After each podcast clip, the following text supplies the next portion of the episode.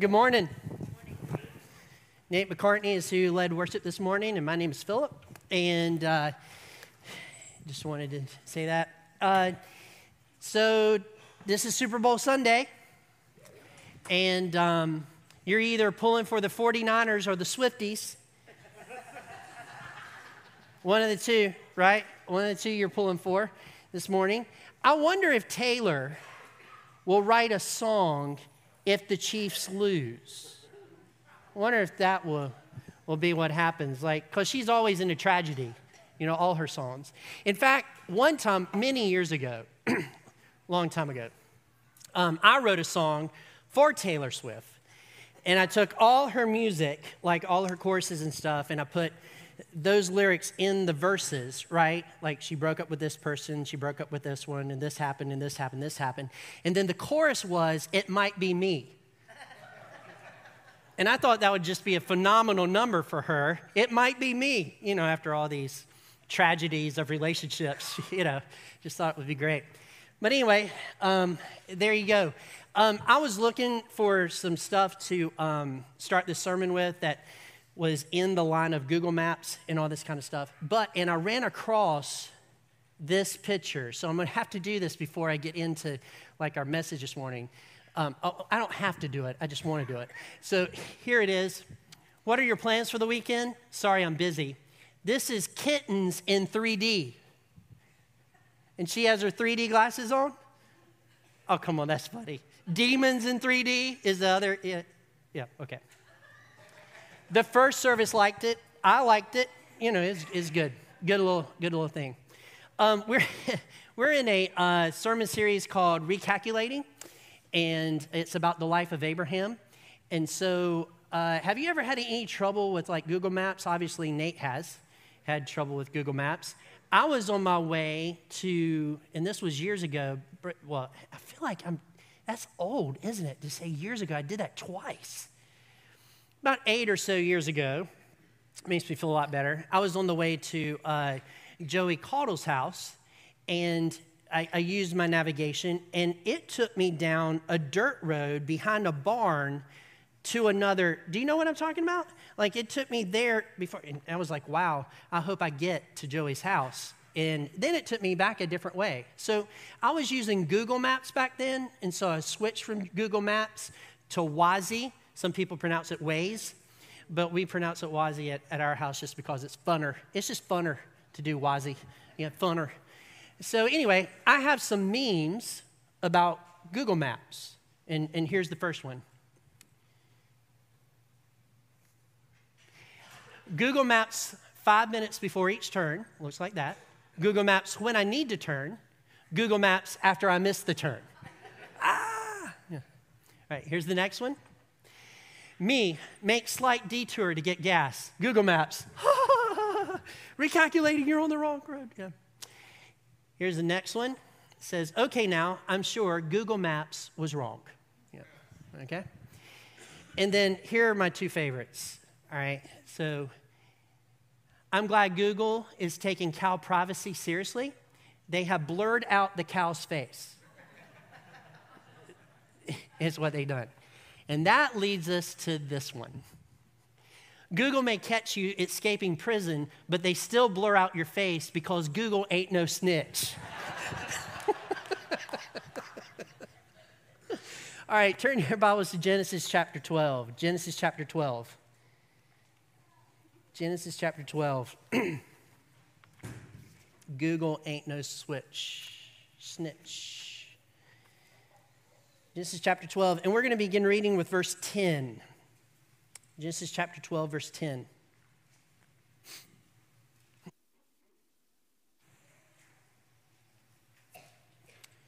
And this is what it says Now there was a famine in the land. So Abram went down to Egypt to sojourn there, which means he planned just to be there for a temporary period of time. That's what that's the cue is in the text. For the famine was severe in the land. The famine was very bad in the land. And so Abram, who is in the promised land, and he's just moving from place to place in the promised land, he realizes that there's a, there's a famine Uh, famine in that part of the world comes from the east, it's air from the east. If you have air from the west, it's from the Mediterranean. You're going to get some, some water, some rain. Um, if it comes from the east, you, not as much. It's like dry air and it's really dry, so you have a famine during those times. And so Abram looked around and he noticed that he didn't have enough food for his family. He didn't have enough food for his animals. He didn't have enough food for his servants and everybody that was in his big arena that he brought. He didn't have enough food. He didn't have enough uh, resources to supply everybody's needs. And so he looked at it and he said, Well, I can go down to Egypt and we can live around the Nile for a little while until the famine is over. And so he, he planned just to go down there and just live for a little while and then come back. The reason I mentioned that this morning is because a lot of times eh, we hear people talk about this particular verse and how Abram did not have faith in God, and so he went to Egypt. Well, that's not true. He actually went to Egypt because he was trying to uh, provide for his family, and that is a valid concern. It's a valid concern. Um, a couple other people that did this in the Bible that went to Egypt for a temporary period of time.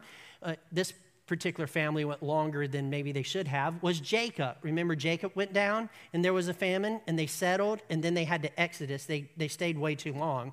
That's a story for another time. But they went down and God was fine with that. God was also fine with sending Joseph and Mary down to Egypt so that Herod wouldn't kill Jesus. So, so there's that too. And I know that's kind of different because there was an angel involved and all that kind of stuff. But Egypt is not, just because you go to Egypt doesn't, doesn't necessarily mean that you're not faithful. And here, Abraham, or Abram in this text, um, saw the needs of his family, saw the needs of his servants, saw the needs of his animals, and he just knew he needed to go somewhere to supply those needs. So he moved down, and his idea was just to sojourn there for a little while and then go back after the famine was over. And valid concerns and valid solutions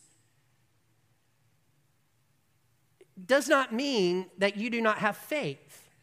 In fact, when you have a valid concern and a valid solution, that is what faith produces. You have a situation, you know that there's a need, and you try to figure it out. And God designed us with the mind so that we could figure out some things on our own and solve some problems on our own. And this is precisely what Abram does.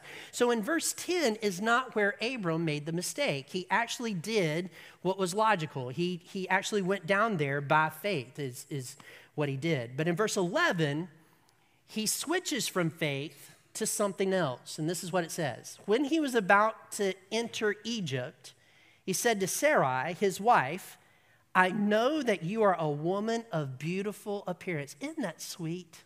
I mean, we're about to have Valentine's Day, right? I know that you're a woman of beautiful appearance. She is 65 years old, this lady is. He's 75 years old. And he's looking at her going, Woman, you still got it. That's why you still got it. You, you, look really good. Whatever you're doing, whatever oil you're putting on your face, the mud and the mud packs at night, the the um, you know the cucumbers on the on the eyes, it's working, woman. It's working. You're looking really good. Looking really good. And so I know that you're a beautiful woman in appearance, and when the Egyptians see you, they will say, "This is his wife." Then they will kill me but they will let you live. He's saying, You are so beautiful that people are going to kill me because they are going to want you, is, is what he's saying. And it's a fear. So he goes from a faith move, a valid concern, he's supplying for his family, to fear, and he switches over. Verse 13, he comes up with the plan. He says, Say that you are my sister, that it may go well with me because of you, and that my life may be spared for your sake. When Abraham entered Egypt, the Egyptians saw that the woman was very beautiful.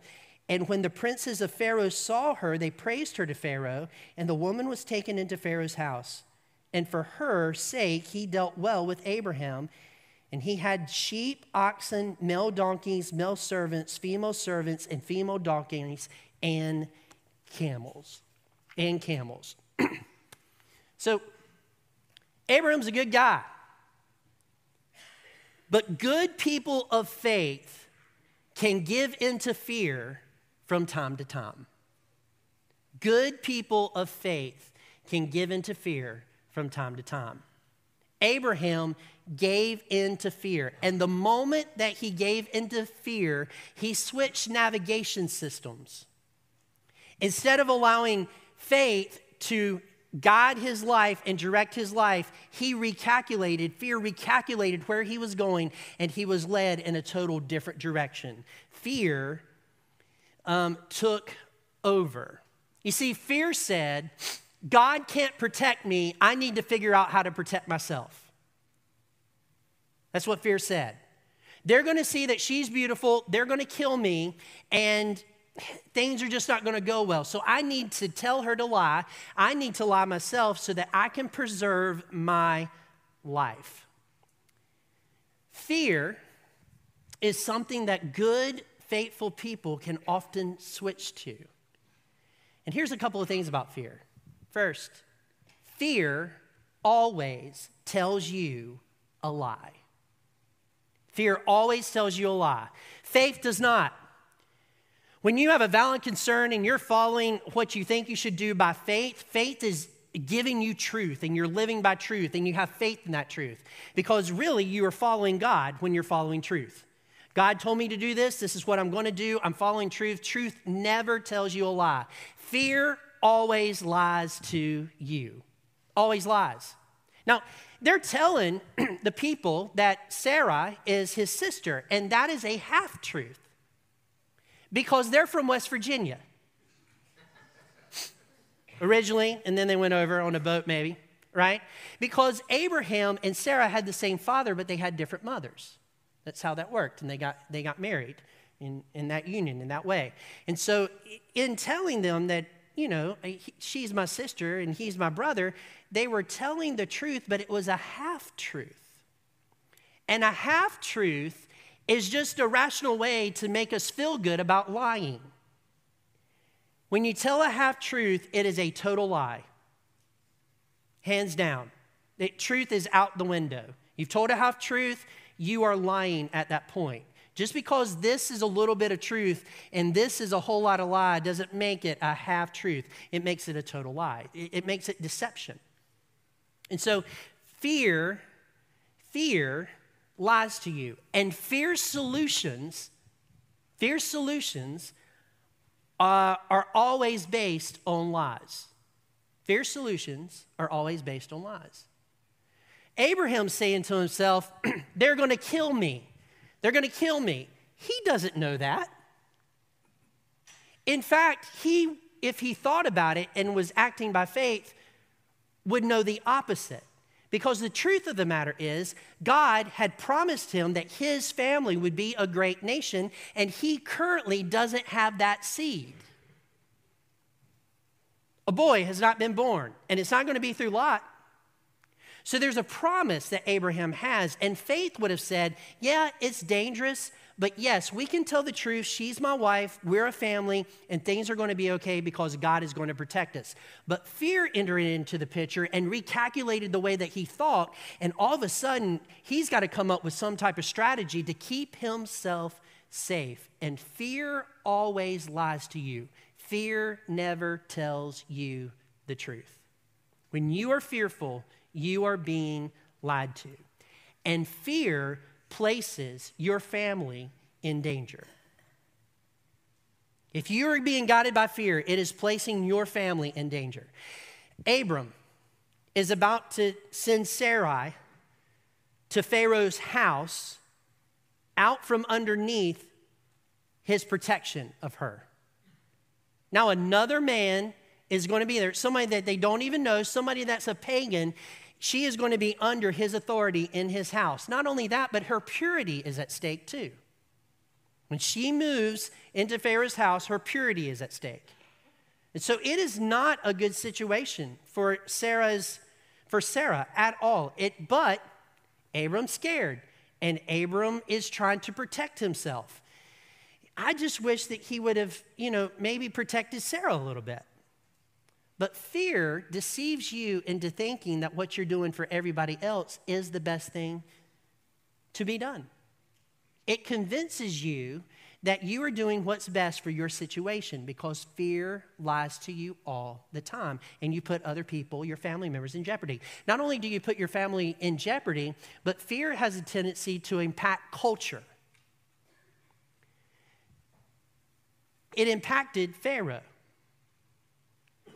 A little bit later in this passage, in verse 17, it says, The Lord afflicted Pharaoh and his house with great plagues because of Sarah, Abram's wife. So, because Abraham uh, came up with this little solution to keep himself safe, he has now caused difficulties for Pharaoh and his household because fear doesn't just affect you, it affects your family and your culture around you.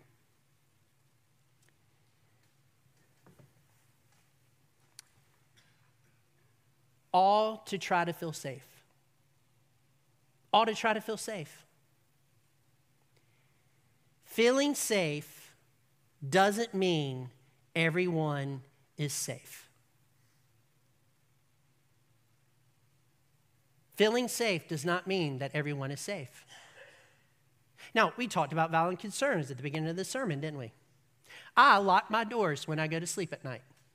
Do you know why I do that? Because there's a valid concern that someone might walk into my house while I'm asleep, and it's not going to be good for them, and it's not going to be good for me. Right? Right? I lock my doors when I'm at church. My car is out there in the parking lot right now, and it is locked. It is locked because I know that people from time to time will hit a church and they will try the doors of cars at a church and they will steal out of those cars. I've heard of it happening, and it actually has happened at one church that I used to serve at before. They went and people's doors were unlocked and they took stuff out of the. I lock my doors so I can keep my stuff. Okay? My dad would say, I'm keeping out the honest thieves.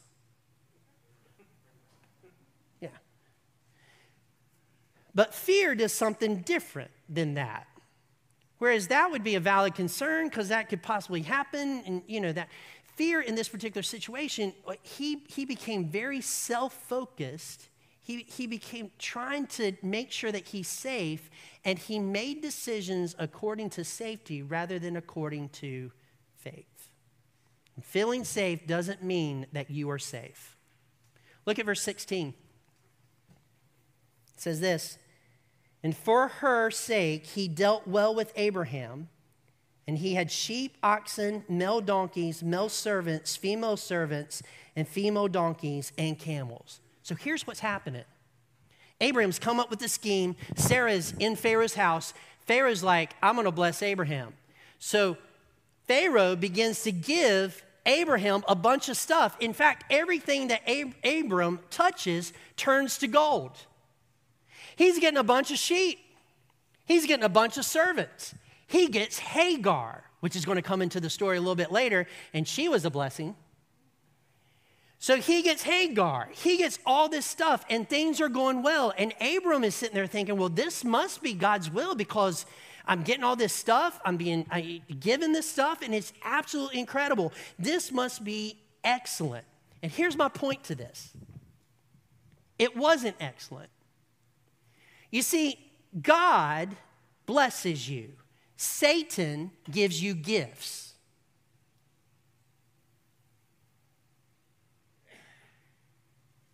God blesses you. Satan gives you gifts.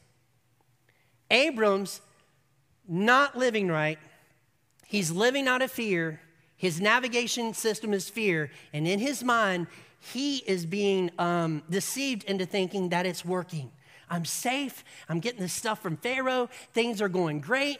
I'm not really sure what my exit strategy is here, but nonetheless, I'm okay. I'm okay. And Satan has given him all these gifts so that he would have a false sense of security. And fear makes you play it safe and it opens the door for other influences that aren't God in your life. Are, y'all with me today? Y'all tracking with me? Yeah.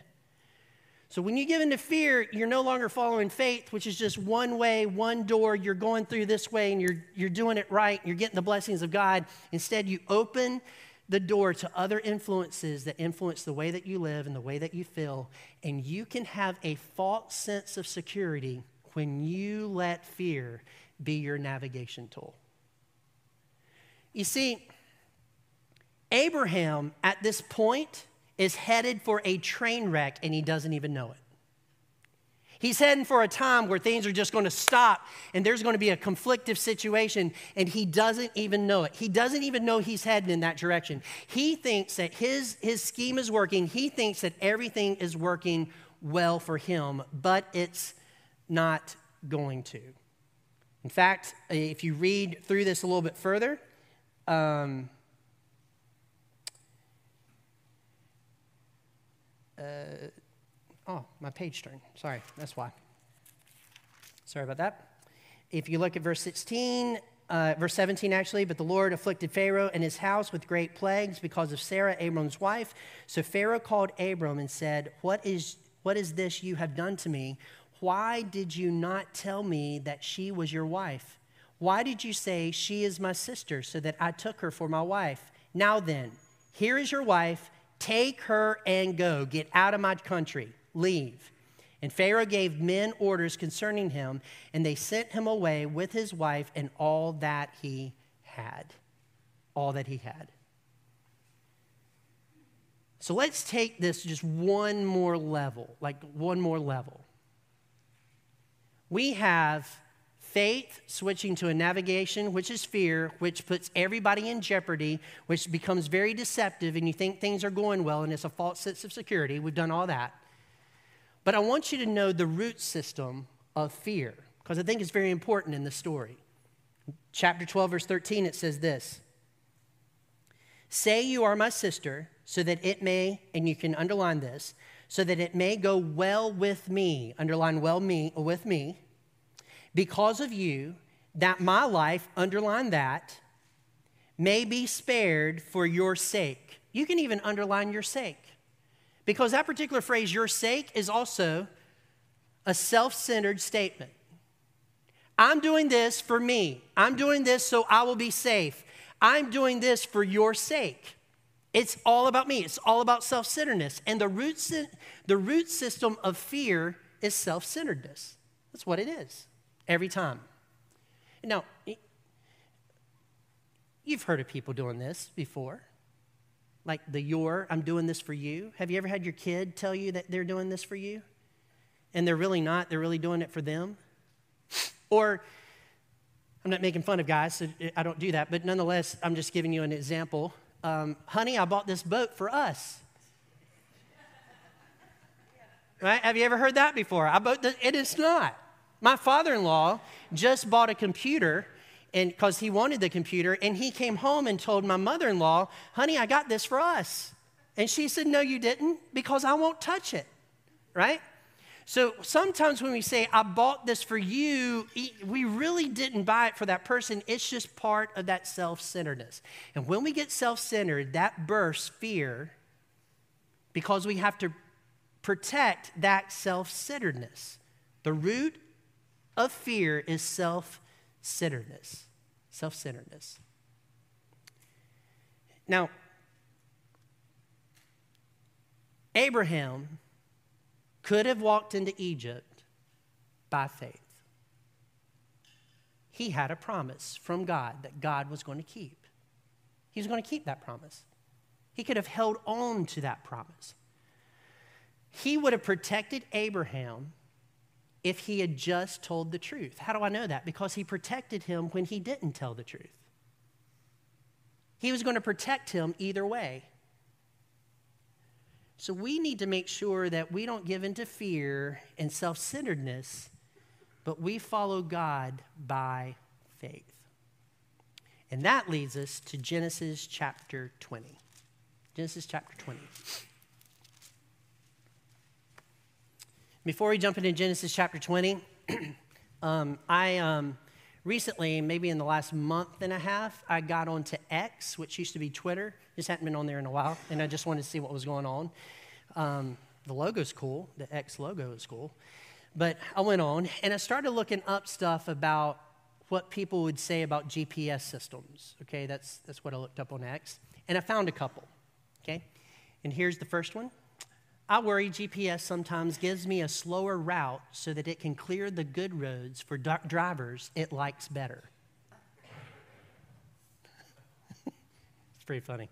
Next, it would really help me if GPS voice navigation would throw you uh, would throw in you're doing great once in a while between directions. Wouldn't that be great? You're doing great. Keep going. It'd be awesome. Here's the next one. GPS leading you astray and making you late is the first sign of a robot uprising. Yeah. Roll that conspiracy around in your head for a little bit. All right.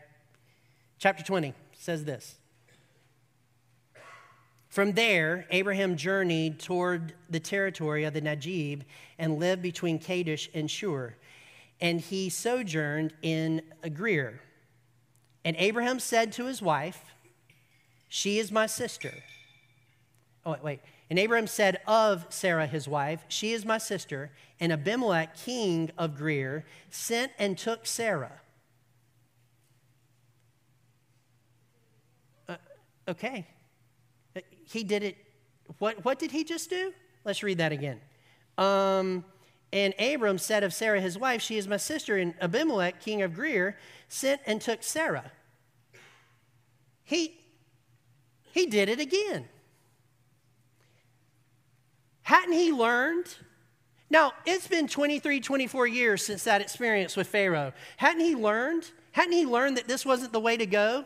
Hadn't he learned that he should follow faithfully the promises of God?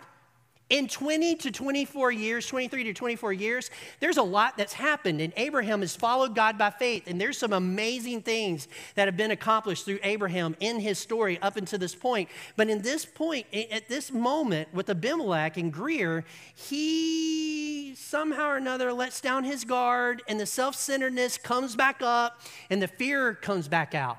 In fact, he lets, he lets down his guard and the fear comes back out, and all of a sudden, he's telling the same lie that he told 23 years ago. She is my sister. So, so Sarah is 88, 89, 90 years old, and she's still got it. Oil of Olay, baby, Oil of Olay. She still has it. Whatever she's doing, the mud pies, the whatever, she it, it's going great for her. She looks awesome. Abraham, not so much. Abraham, not so much. He just looks like an old man and he's ugly, evidently, is, is what's happening here. But he's concerned that he will lose his life. Self centeredness has come back up. How in the world does this happen? Well, It happens because Abraham is just like you and me. Abraham is just like you and me. You and I can be faithful in spurts and unfaithful in other spurts. You and I can follow God and follow His direction and do what He wants us to do and then slack off. We have a tendency to slack off. I have a tendency to slack off we have, and, and the mistake that Abraham made right up front was he lowered his guardrails. You see, self centeredness in your flesh is inside of you until Jesus comes back. It's there. But you have to push it down and put guardrails up so that it doesn't get control of your life again. The reason that I fail often is because I lower my guardrails and then the flesh is like, yeah, I'm ready to go because the flesh is always ready to go. It's always ready for you to let down your guard and jump into action.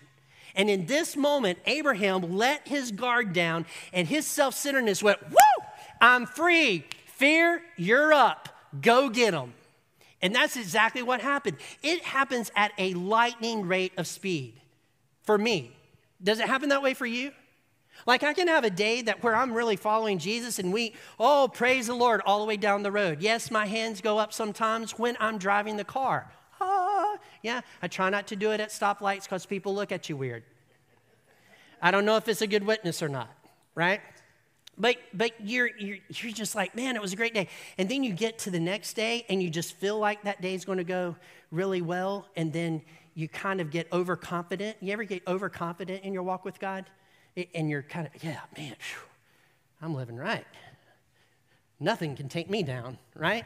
You're thinking this in your mind. You're like, yeah, this is really good. I'm not going to do anything wrong. And the moment that you think that nothing can take you down is the moment that you take the guardrail down just a little bit. Because that leads to another prideful thing and it takes it down a little bit more. And all of a sudden, the flesh and self centeredness is like, woo, haven't been out in a while. Let's make it count.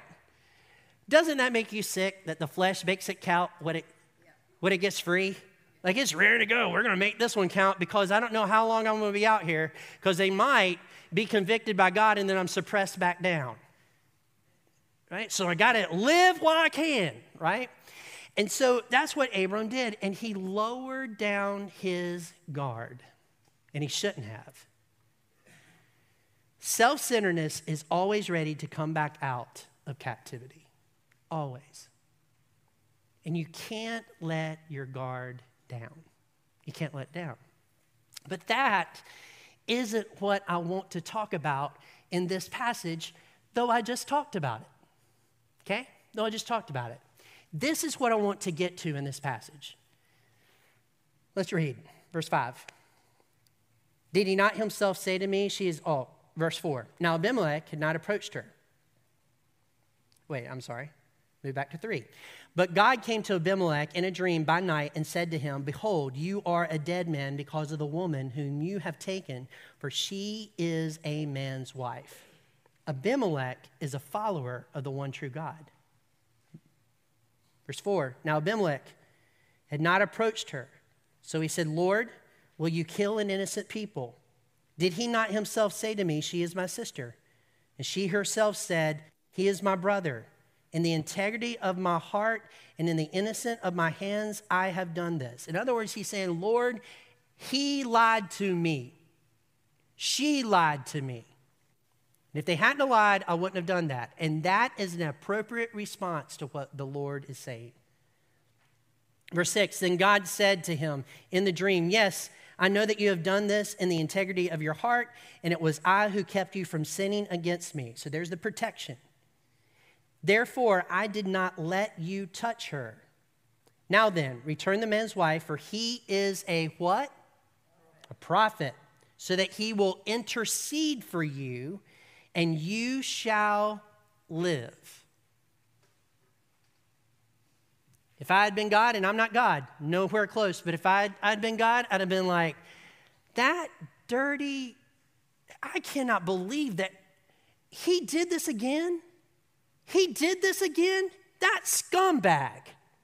That absolute scumbag. That liar of liars.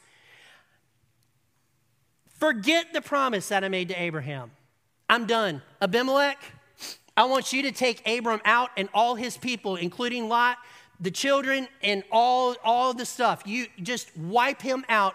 I'm going to start all over with you, Abimelech, because you have a heart of integrity, and that's what I need when I choose people. And so I'm choosing you, and I'm going to make of you a great nation.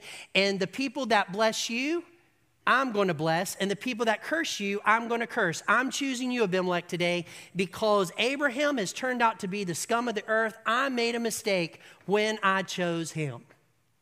That is not what God did. God said, I want you to go, but when you go talk to him, you remember he's mine, he's my prophet, and you need to ask him to pray for you. Wow. Abraham did not lose his position because of something that he did. You and I do not lose our salvation because of something wrong that we have done. If I sin, which I will, the moment that I sin, God is up in heaven not saying, Philip, that dirty scoundrel. He's up in saying, up in heaven saying, Philip is my child. He is my son. I am still an heir in the kingdom. I can live correctly and God still still giving me that title. I can live incorrectly and God still gives me that title because I did not earn that title. God gave it to me through the blood of the Lord Jesus Christ. He chose me. And when he chose me, he didn't make a mistake. He didn't make a mistake. So Abram as bad as this is, as bad as this is, God still calls him prophet.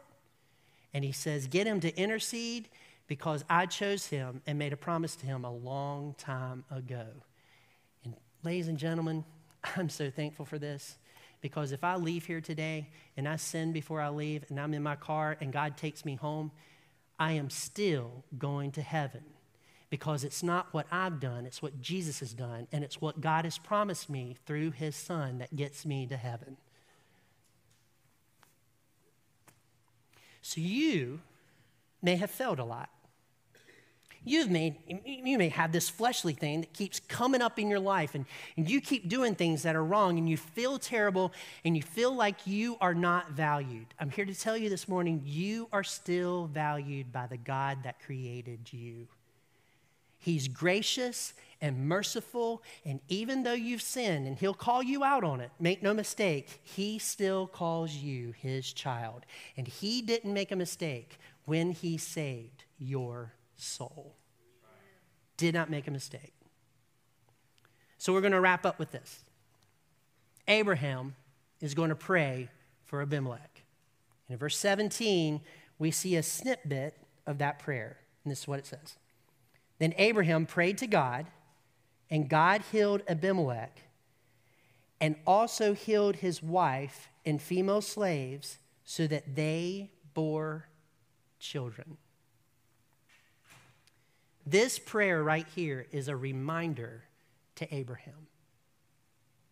It's a reminder that his family would be a blessing to other nations that are a blessing to him. If you notice here, it says that Abraham prayed to God and God healed Abimelech. That's a blessing. So, because Abimelech treated Abraham correctly, God treated Abimelech correctly. So, so it's a reminder of that promise.